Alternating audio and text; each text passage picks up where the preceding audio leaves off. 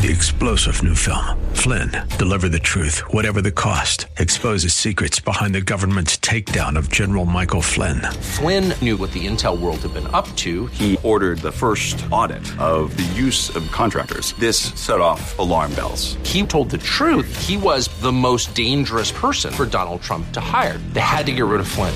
Flynn, deliver the truth, whatever the cost. Available now. Watch it today. Go to salemnow.com. Salemnow.com. Thanks for listening to the Town Hall Review with Hugh Hewitt podcast, bringing to you the best voices on the stories and issues that matter. Helping make it all possible is the generous partnership with the Pepperdine Graduate School of Public Policy and ADF, the Alliance Defending Freedom. Here's a piece yours truly hosted that I trust you will enjoy. Lee Smith, the investigative journalist, writes regularly for Real Clear Politics. It's a terrific website.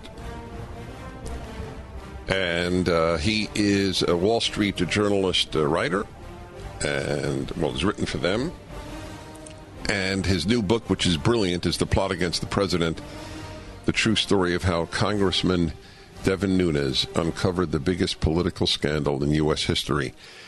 Okay, Lee, thanks for your time again. And uh, did you. Thank you for inviting me on. Okay. I really appreciate it. That, that's nice. Thank you. Are you familiar with Representative Elise Stefanik?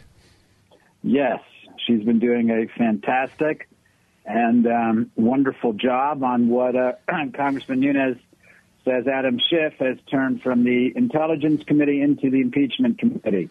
I think that this is uh, it's a it's a terrible a terrible time for the country. This impeachment nonsense. But thank goodness it's really brought out uh, it's really brought out the fighting spirit in a lot of people, and Representative uh, Stefanik is one of them. Good, good for her.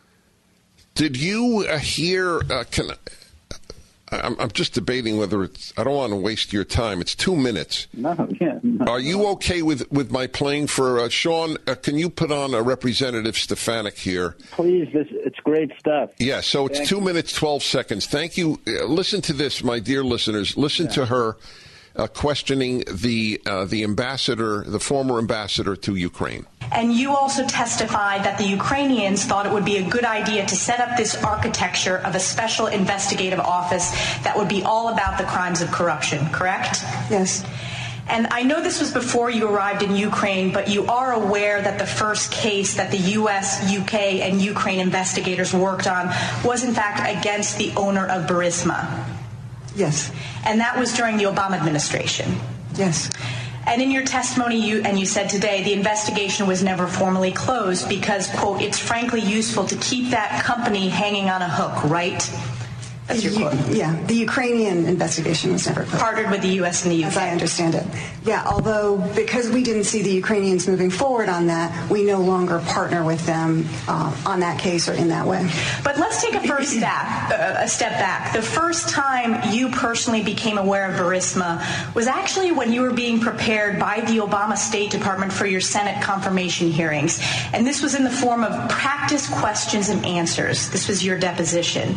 And you testified that in this particular practice Q&A with the Obama State Department, it wasn't just generally about Burisma and corruption, it was specifically about Hunter Biden and Burisma. Is that correct? Yes, it is. And the exact quote from your testimony, Ambassador, is, quote, the way the question was phrased in this model Q&A was, what can you tell us about Hunter Biden's, you know, being named to the board of Burisma? So for the millions of Americans watching, President Obama's own State Department was so concerned about potential conflicts of interest from Hunter Biden's role at Burisma that they raised it themselves while prepping this wonderful ambassador nominee before her confirmation. And yet our Democratic colleagues and the chairman of this committee cry foul when we dare ask that same question that the Obama State Department was so concerned about. But we will continue asking it. And lastly, in my 20 seconds left, I just want to get it on record. In terms of defensive lethal aid, which you were an advocate for, that was not provided by President Obama. It was provided by President Trump. That's correct. What do you- It's, it's devastating, Lee Smith. It's Great, devastating. Great stuff. Fantastic stuff. So, so, so, uh, i- i- i- how do you read all of this? How do you read the American people are reading this? Well, I, I, I mean, it's tedious. Lots of it is tedious. the different interesting parts are the different sorts of things like like the part you just played from Representative Stefanik, who's, who's really again at the top of her game. Um, also, I think what people can't help but see, you saw uh, Congressman Nunes last week. He was asking, he was asking the former ambassador uh, Yovanovitch about, you know, what direct knowledge she had of the phone call, and of course she was no on every count. I mean, no one is actually a witness to any of these things they're claiming, uh, or rather, the Democrats, Adam Schiff is claiming they are witness to. I have to say, it's not all that surprising that the Democrats' plans for impeachment and different witnesses would run into what and would run into a buzz saw because what we've been watching happen here is they've been pushing this operation, an information operation about about Ukraine, uh, an extension of RussiaGate, right? So it looks like Ukraine Gate. What was always going to happen if they started pushing stuff about Ukraine is they would get in trouble because Biden and the State Department were involved in some very, very questionable activities in Ukraine starting in 2014. The minute that the Democrats started making a case about Ukraine and about Biden, it was going to go south for them. What, for example, did the uh, State Department and Biden do? They toppled the Ukrainian president in 2014, Yanukovych. This is with the, the, the Viktor Yanukovych. This is the famous, remember the famous uh, conversation that senior State Department official Victoria Nuland has with um, with the then ambassador uh, Jeffrey, I believe is his first name, last name Pyatt, and she uses some foul language to refer to the European Union, and it seems that the Russians caught her on tape. Well, what they're doing, the really important part of that conversation, is not her using a, a bad word, um, but is the fact that they are assembling a Ukrainian government on behalf of the Ukrainian people. This is the State Department putting together the government of Ukraine, right? Without the without the Ukrainian public, which had which does vote for its president, as we know, we have the new president of Ukraine. We know they vote for their president.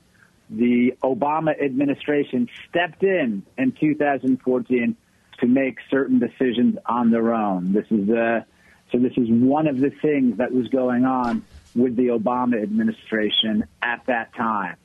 So, I, I mean, another thing, since we're talking about Hunter Biden, remember, it's 2014, shortly after the Ukrainian, ex-Ukrainian president Yanukovych goes into exile to Moscow. It's two months after this that Hunter Biden is appointed to the board of Burisma. The company, Burisma, it's owned by an ally of the former president who is now in exile there are lots of very, very strange activities that we want to get to the bottom of. We wanted to get to the bottom of. Well, well what's what's preventing this from happening? Well, I mean, first of all, we have uh, we have the impeachment committee led by uh, led, led by uh, you know high priest of the impeachment cult, Adam Schiff.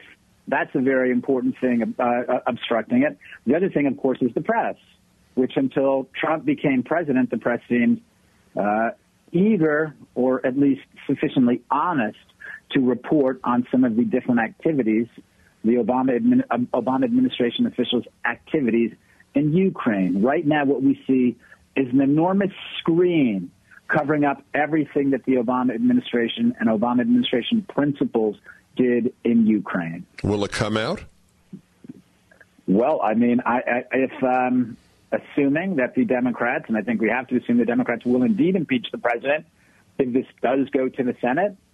I would like to think that uh, Republican senators will call everyone within their power, and who knows every and and, and will be able to assemble um, a much more clear picture of what happened in Ukraine than that than that which we have now. You can imagine the different people that will be called.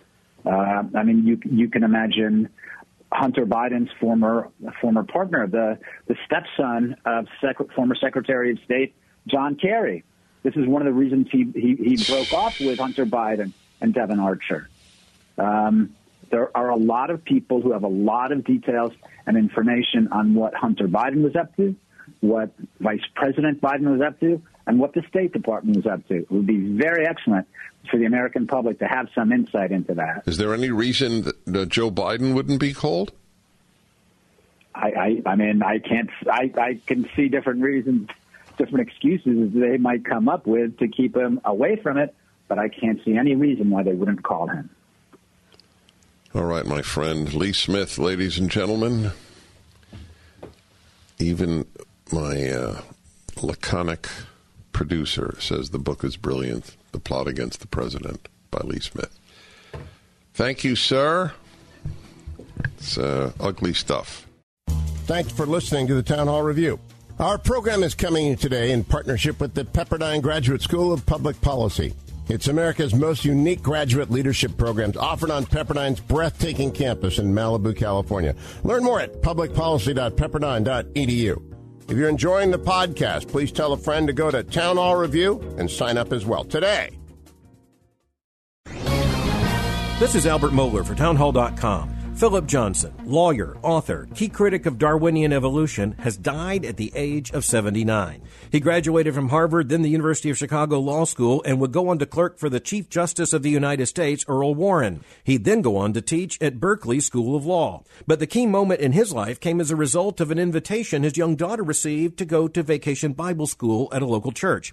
That exposure led to Philip Johnson's own Christian conversion.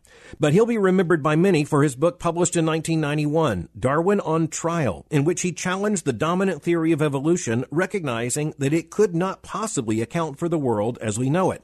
This world, he pointed out, has nearly infinite complexity. Philip Johnson was brilliant. He was also a personal friend and a courageous defender of truth.